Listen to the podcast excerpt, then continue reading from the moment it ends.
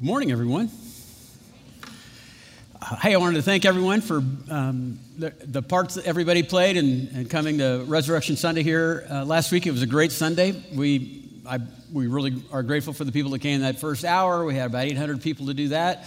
That made enough room for the other two services. Thanks for everyone serving in the children's ministry and and our greeters, and every, every believer's a greeter. Everybody's a, a greeter on Resurrection, Sun, Resurrection Sunday, excuse me. And, and uh, it was just a great Sunday. If you weren't here, um, wow. Anyway, it was a great day of worship for us. I, um, one of the, a blessed time. Thank you. And, and we had a baby then, too. I don't know if any, I don't know how many of you know this, but a woman went into labor, like during church.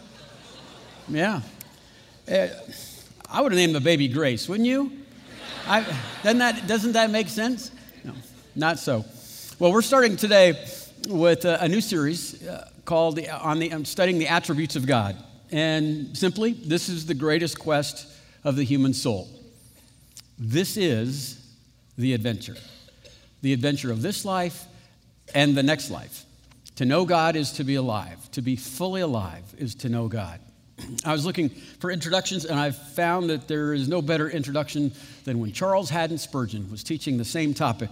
I'll read his introduction.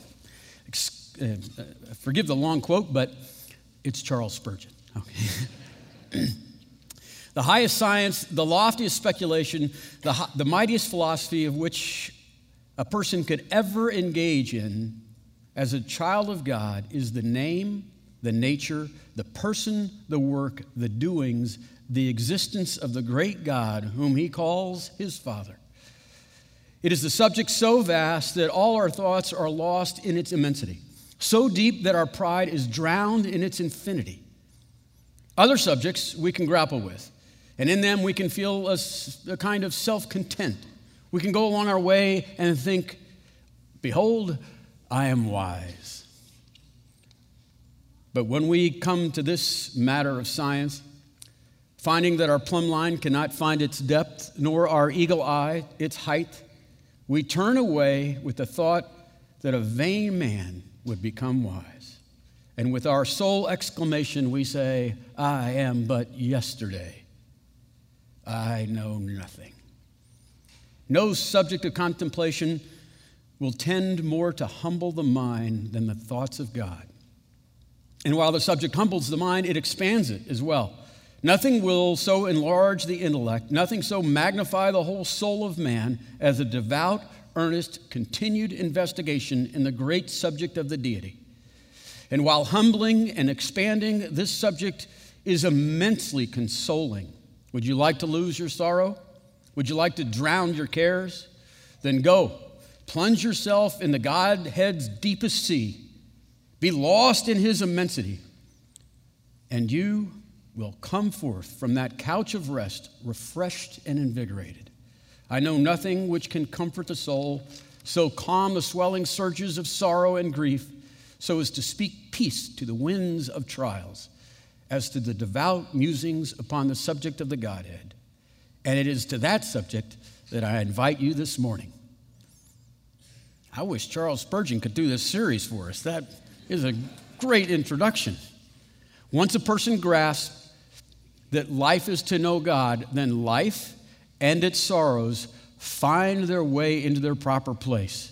If a person does not understand this, or a person does not believe that their purpose in life is to know God, then there is a wasting of the soul, a disease, wasting of the soul. And some great scholars uh, over the years have, have put different names to this.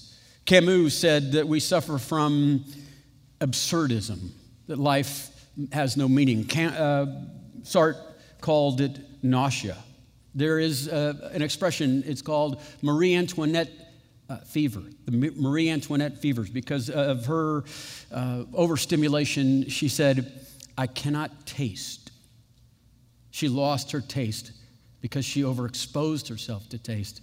And there's, a, there's a lostness. And uh, there, there are men and women, sages of every soul, that have said this that man's soul is meant for much, much more.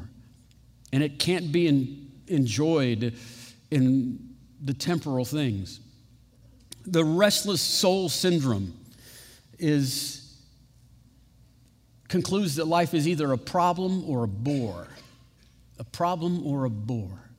And yet, the soul of the Christian, the one that's aware, should not be infected by absurdism or Antoinette's fever because we know, we know what the soul is meant for.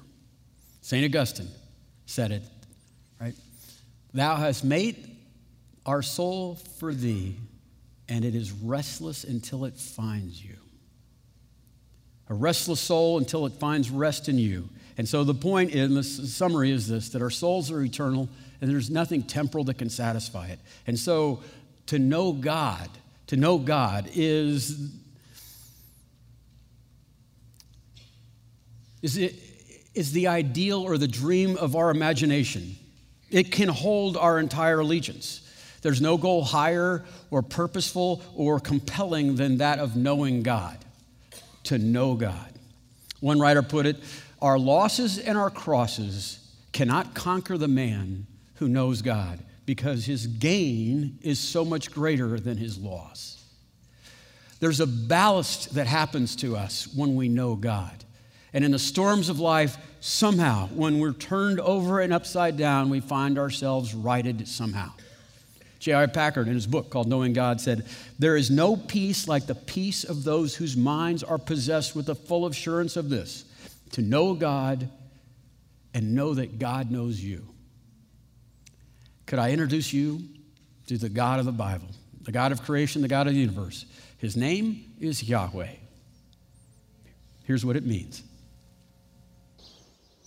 for thousands of years, every morning and evening, Jewish people have prayed these well known words as a way of expressing their devotion to God. They're called the Shema. Hear, O Israel, the Lord is our God, the Lord is one. And as for you, you shall love the Lord your God with all of your heart, with all of your soul, and with all of your strength. We're going to look at the second key word here Lord, written in all capital letters. This is the personal name of Israel's God. We first learn the meaning of this name in the story of Moses and the burning bush in the book of Exodus, chapter 3. God appears to Moses and he commissions him to liberate the Israelites from slavery. And so Moses wonders, what if people ask the name of the God who has sent me? And so God responds, Tell them, Ehyeh has sent me to you. Now, that Hebrew word ehyeh means I will be. In other words, God's name means that He is the one who is and who will be. God's existence doesn't depend on anyone or anything else. This God simply is. But it will sound kind of strange for Moses to go say to the Israelites, I will be has sent me to you. Only God can say, I will be.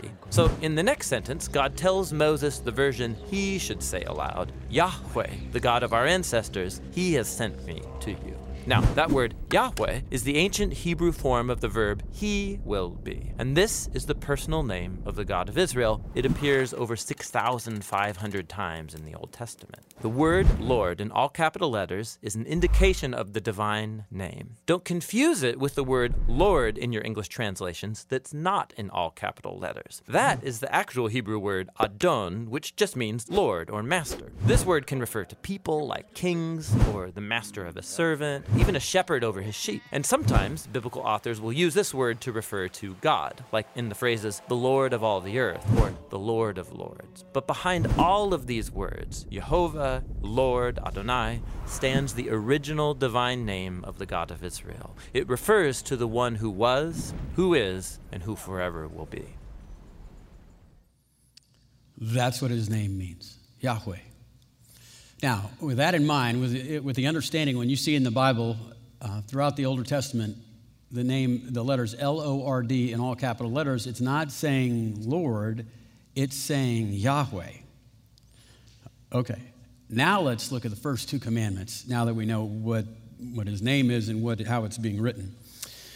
And God spoke all these words. This is the Exodus version of it. It says, I am right? I am Jehovah, I'm Jehovah or Yahweh. I am Yahweh your God who brought you out of Egypt, out of the land of slavery.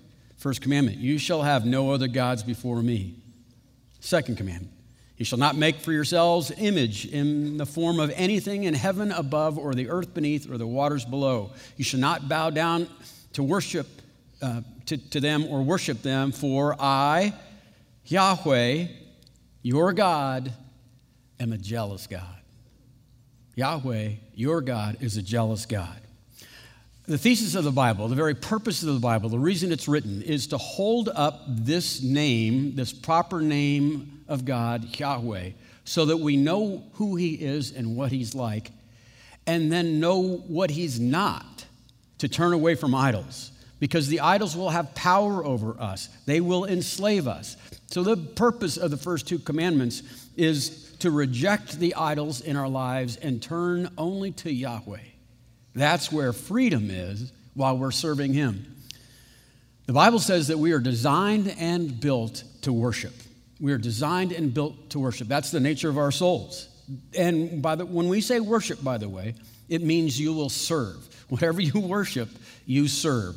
There, there's an obligation. There is things to do. That's how, in some respects, you express your worship. And so when Bob Dylan sings the song from way back, you, every, you got to serve somebody. You may serve the devil or you might serve the Lord, but you got to serve somebody. That's true because you've got to worship somebody. You can serve Yah, you can worship Yahweh or you can worship something else, but you're going to worship something because that's the way we're designed and that's the way we were built. So when it says, You shall have no other gods before me, we need to look at that as the deeper motivation for even sin. So many times we look at uh, the things that we regret and these crimes against God, and we look at them in, I guess, in a shallow way as the deeds we have done. And if you look at these, uh, these commandments, you'll see no, no, no.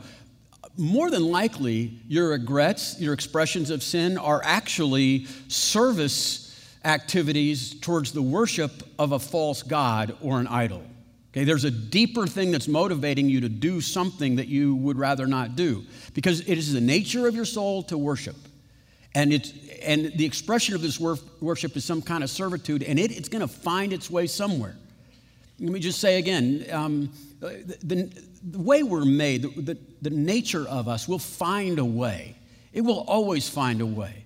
Your body craves food, it craves well, it's supposed to crave good food, but it, at least mine doesn't. So, anyway, so it craves good food. If you don't feed it, it will find bad food.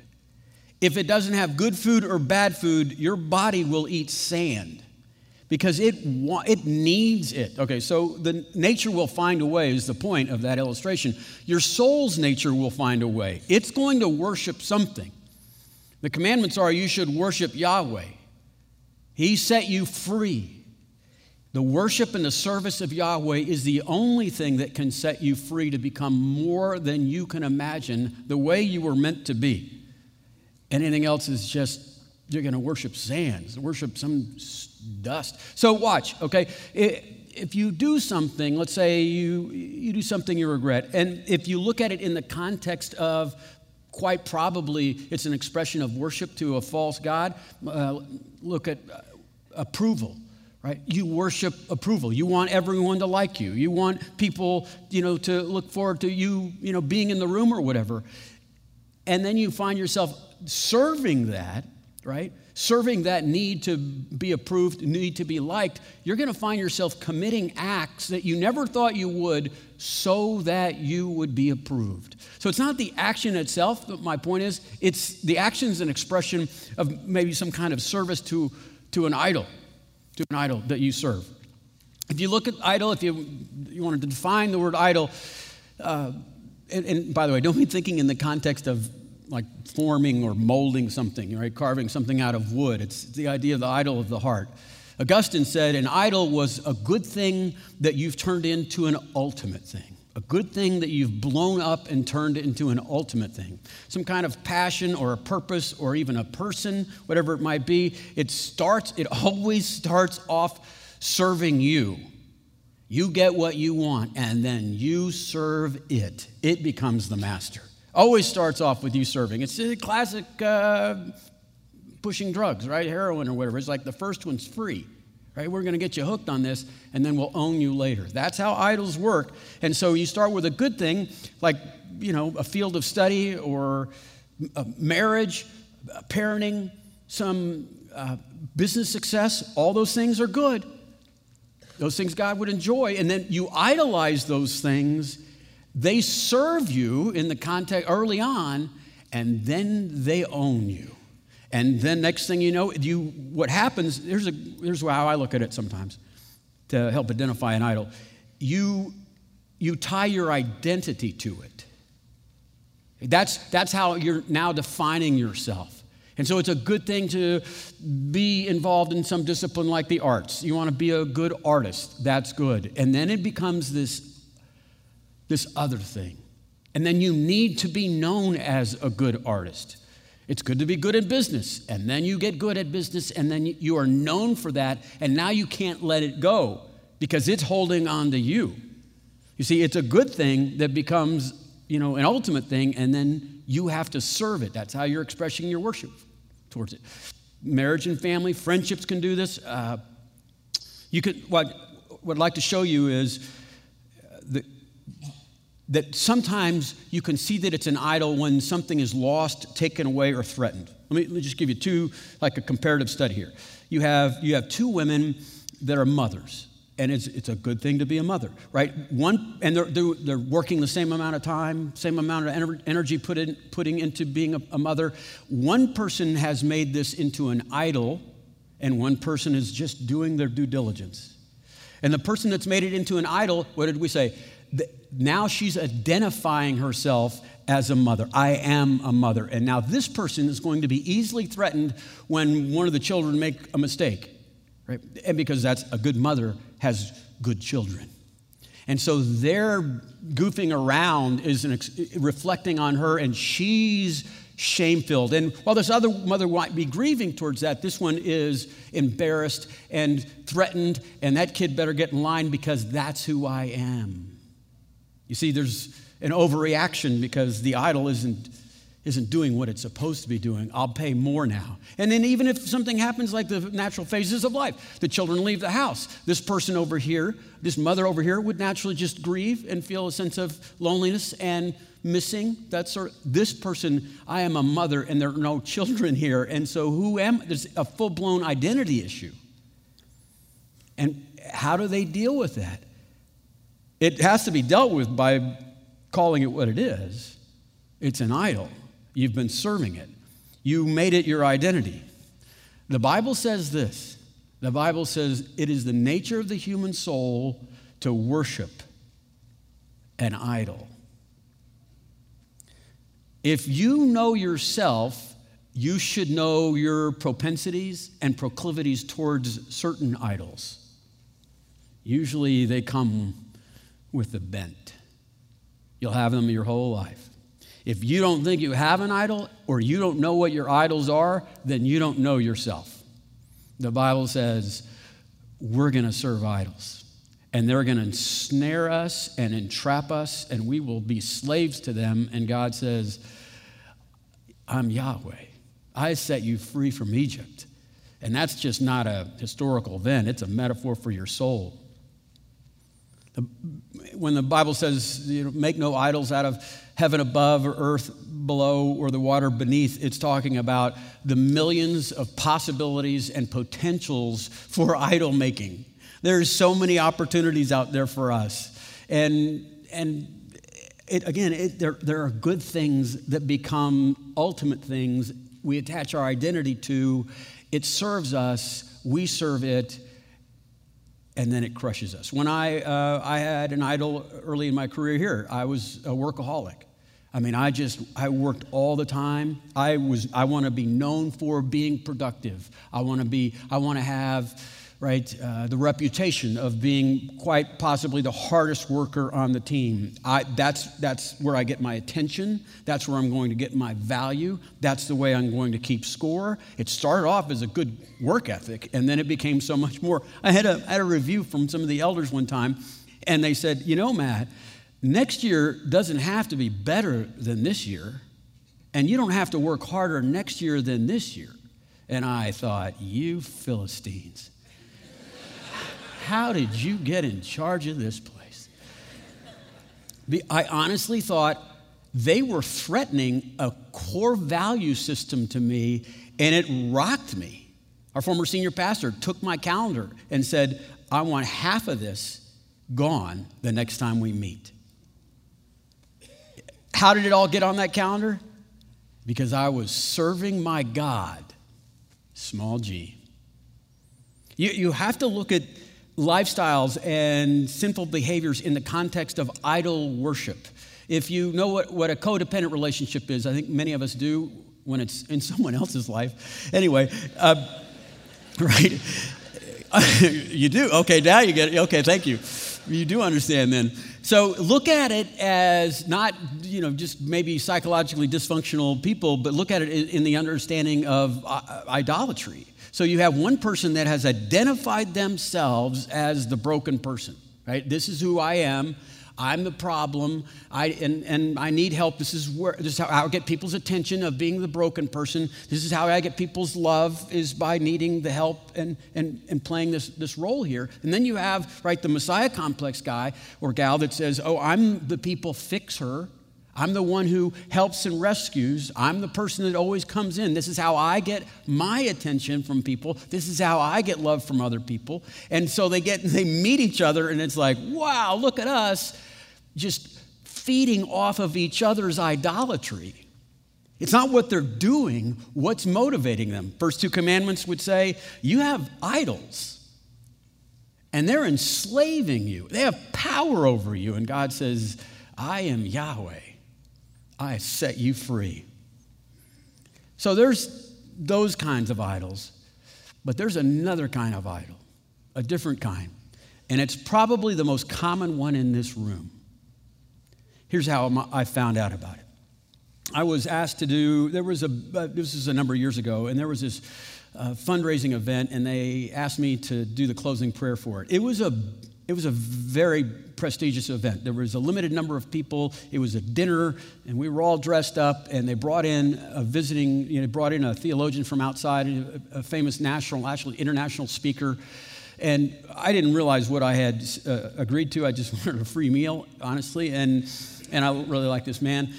And so the, when it started off, I mean, the opening prayer, right? So I'm doing the closing one. The opening prayer, this guy's reading it, and it takes, it took, I don't know, like five minutes for him to read this prayer and had all these big words in it. I'm thinking, I hope God can keep up with this guy's vocabulary. And then, and then the introduction of the speaker, it was, they read his, his syllabus. And that took, like, when is this guy going to ever speak? And I thought to myself, oh goodness, this is not going to go well because I didn't write out my prayer. I kind of like my prayer to be like in the moment, you know, and reflect what's already what's what's happening to us. So I thought, well, this will be a disappointing conclusion anyway. But when the speaker spoke, he was he was it was he was awe-inspiring, and he, he talked to us about about our views of God. And he was cutting especially deep, at least in my life anyway. I felt like he did an excellent job of, of projecting who Yahweh is and how we are worshiping something other than that. I felt as though I had been found out. I felt like he is undressing me right there. And he sat down, and then it was my turn to do the closing prayer. And it was during that closing prayer that the Spirit of God's conviction came not over me, but more like upon me. And I realized that in, while I was speaking, I, I realized I was confessing to God that I had attributed things to Him that I, that I just borrowed from, like, you know, my definition of what a father is. And that you know, he was maybe compulsive in his anger and, and flippant with his expressions of love and conditional in his acceptance of me. And then I realized, oh, it's so much worse than that. And I prayed, I have called that God Yahweh. I wasn't just worshiping an idol, I was calling him Yahweh.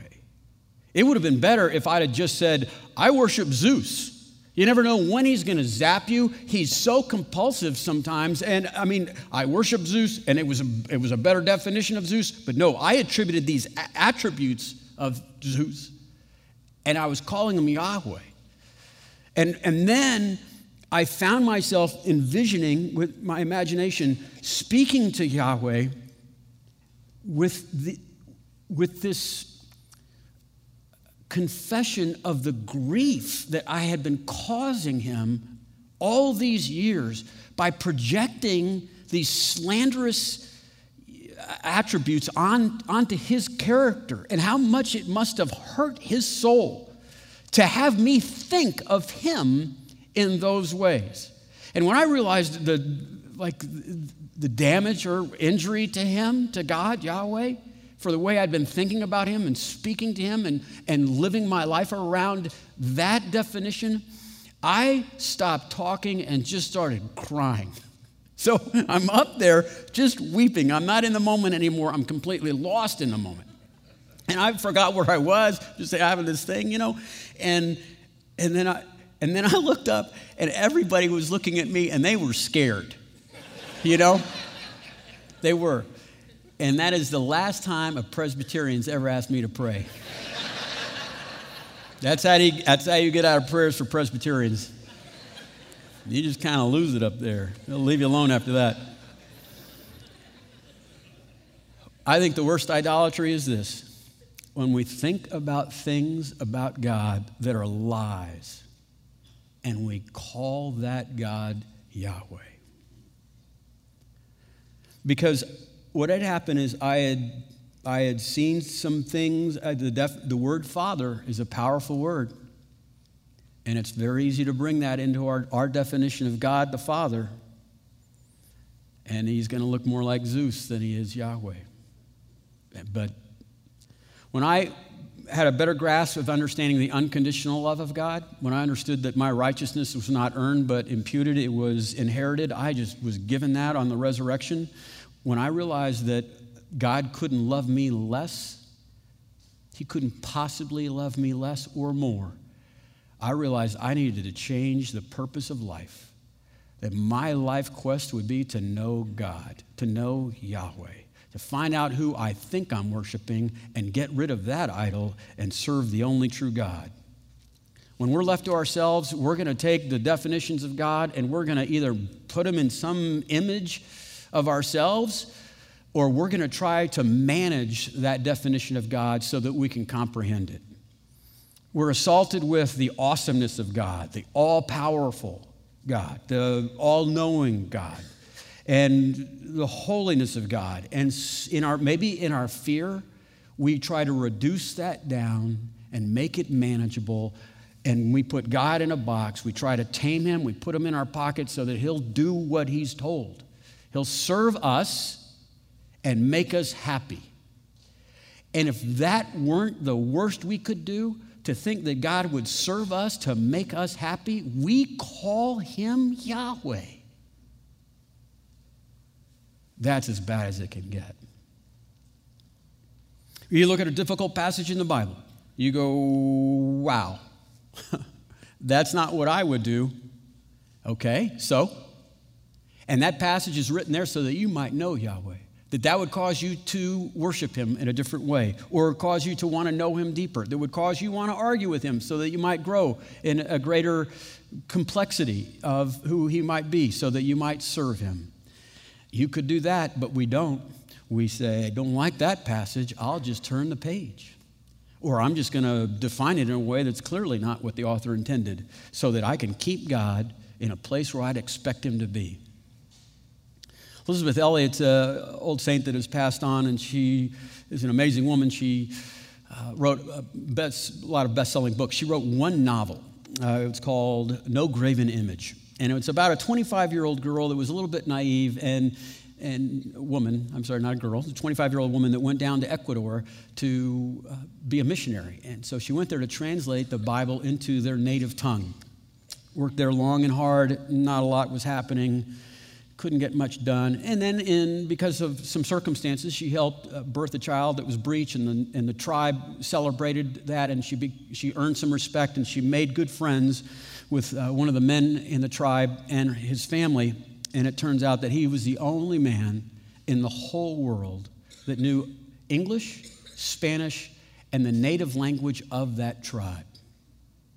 And so they started working on a translation so that that tribe might know Yahweh, the only true God. And the man became ill. And the missionary, Margaret, went to help him, and she gave him a, a, a, a shot of some kind of penicillin.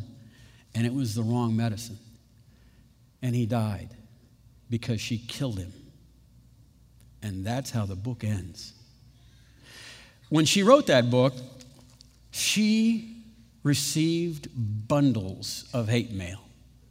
And essentially, that said this I will, I, here's one quote I could never believe in a God who would mistreat a devout missionary like that.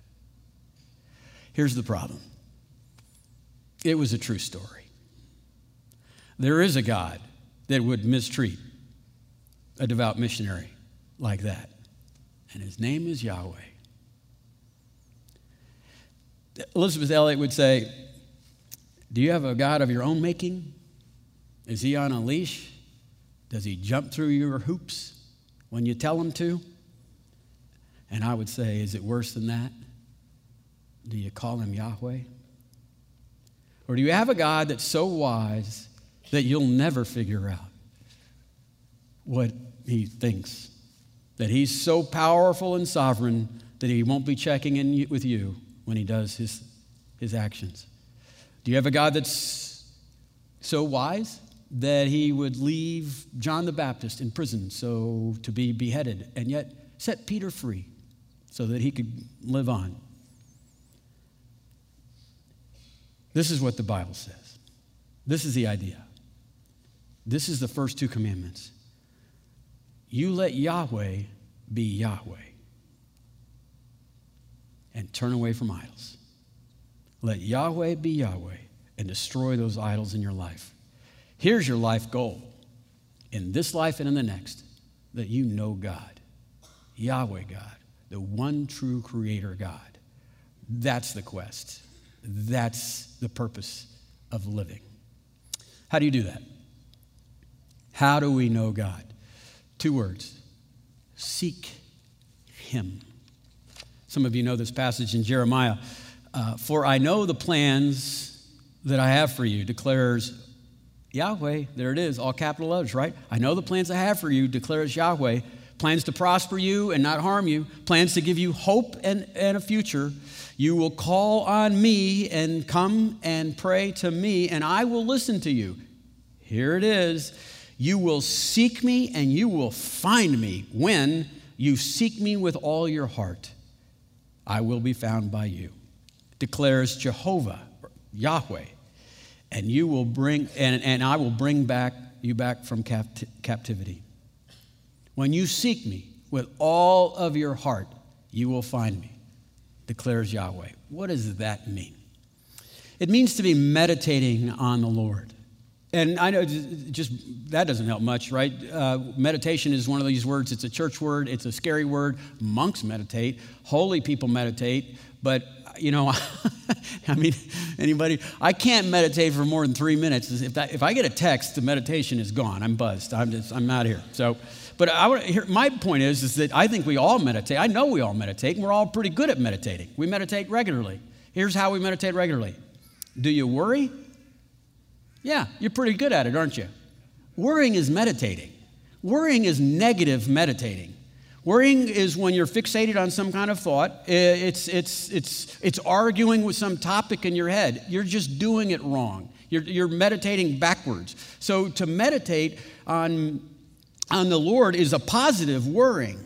You're, you're, you're positively thinking about the, by Yahweh and the difference he would make in your life. It's, it's thinking about him like you think, like you would worry. I mean, what's the saying? Uh, I was up for three hours last night, but I caught up on a lot of worrying, you know? So I was up for three hours last night, but I was meditating instead positively on the nature of Yahweh, the only true God. And the way, the, kind of the way you do that is you, uh, so many of us uh, know about God, and that's not what we're talking about. Okay? Meditation is when you know something about God and then you bring it to God. You, you are like before God talking about that attribute or those, those things about God. It was, I, I used the, my prayer, my Presbyterian prayer as an example for that purpose. It's when I learn some things about the nature of God and then I envision myself in the presence of God and, and saying the words to Him. It's what I knew about Him and now it's before Him and it changes everything, doesn't it? We're calling to mind these these thoughts and, and stirring them in our minds and we're dwelling upon them. We're arguing with ourself, our belief systems, our doubts. We're in this running conversation that won't be reconciled until we get it to that. So that's one way of looking at meditation. Another way of looking at meditation is having a fascinating love affection towards God. There are many, so many of the songs we sang today are affectionate love songs towards God. I'm going to read you a song I was listening to driving around this week, and I, I thought that's, that's what meditation is. That's seeking God with all your heart. Listen to this love song, but now with the concept of this is meditation, and then think about singing this, thinking this song to Yahweh, so that you would be seeking Him with all your heart. I love this song. It's called The Very Thought of You. It's uh, towards her lover. She says, The very thought of you, just the very thought of you, and I forget to do the very ordinary things that everyone ought to do. I'm living like some kind of daydream, but I'm happy as a king. And foolish though it may seem to me, it's everything, the very thought of you. The mere idea of you, the longing here for you, you'll never know how slow the moments go until I'm near to you. I see your face on every flower. I see your eyes in the stars above. Can't you, can't you sing that, say that to the Lord? I, I see you in the flowers. I just, I, it's just the thought of you, just the very thought of you. You are my love. Meditation is singing a love song to the great God, Yahweh.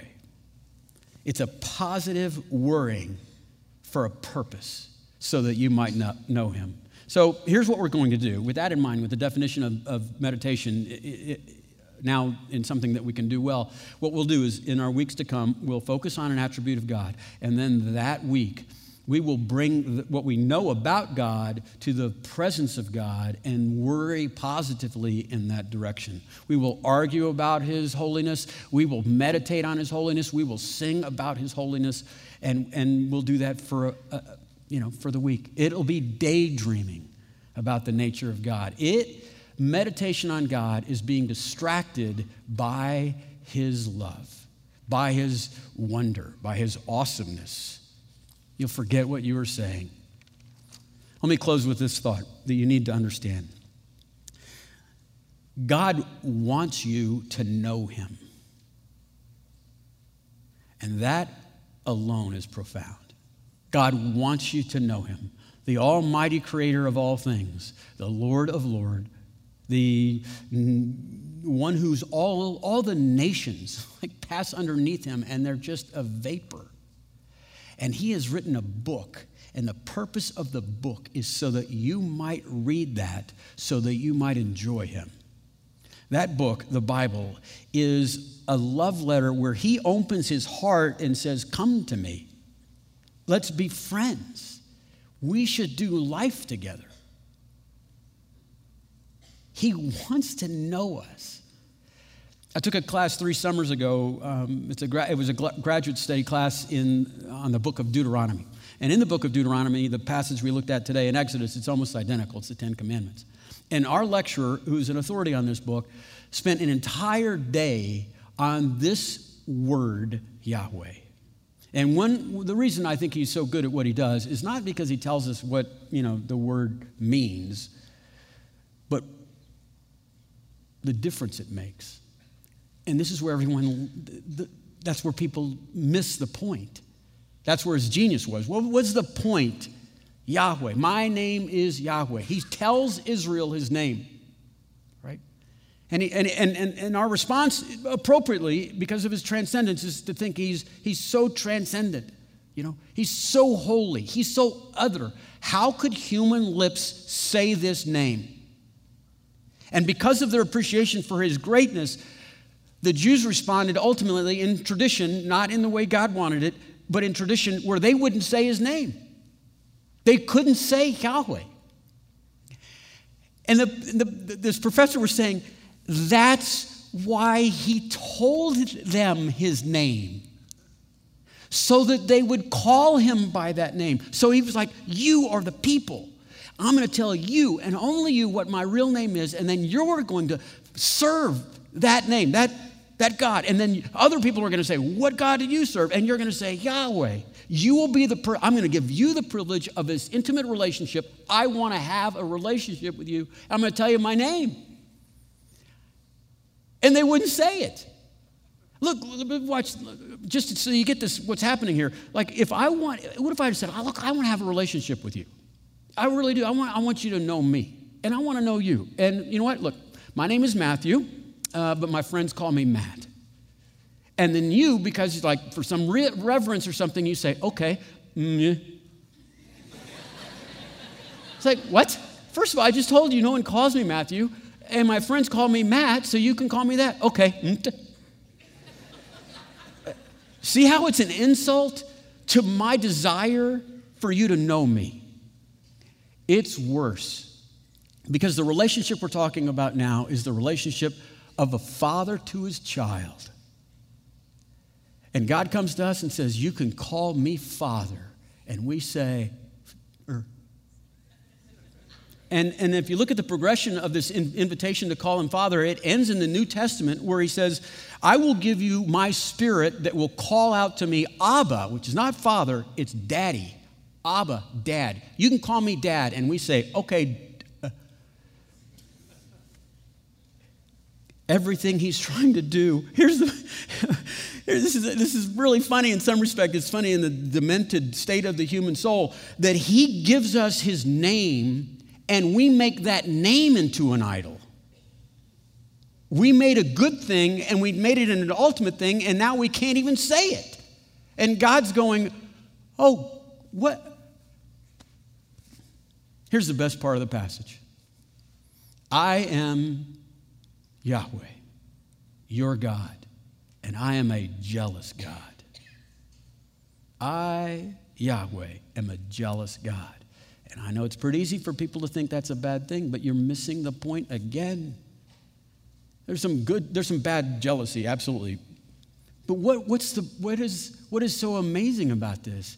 God is saying, Yahweh is saying this You belong to me. And, I, and I'll love you like nothing else can.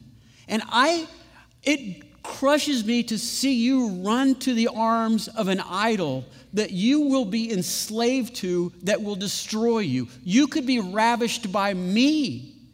And I will make you more than you could imagine, the way you were meant to be, and, and we could have this great communal relationship. So, so please, please, I want a covenant relationship where, where I own you. And I, I release my, my, my knowledge about me to you, and I will make you like Christ in all of life. And I want to spend eternity with you. Yeah, I don't want you shopping around. I am Yahweh, and there are no other gods before me. Would you, could you choose only to serve that God?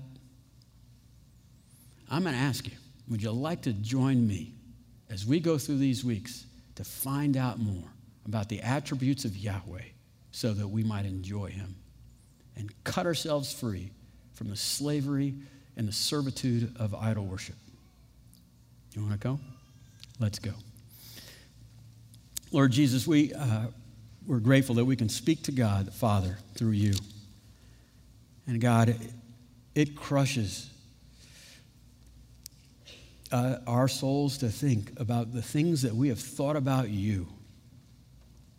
And, and, we, and we, were, we thought it was Yahweh that we were serving, and we were serving some expression of our Father or the opposite of that, or, or what we wanted you to be. And that was not just an idol, it was slander. Lord, I'd ask that your spirit would call to our spirit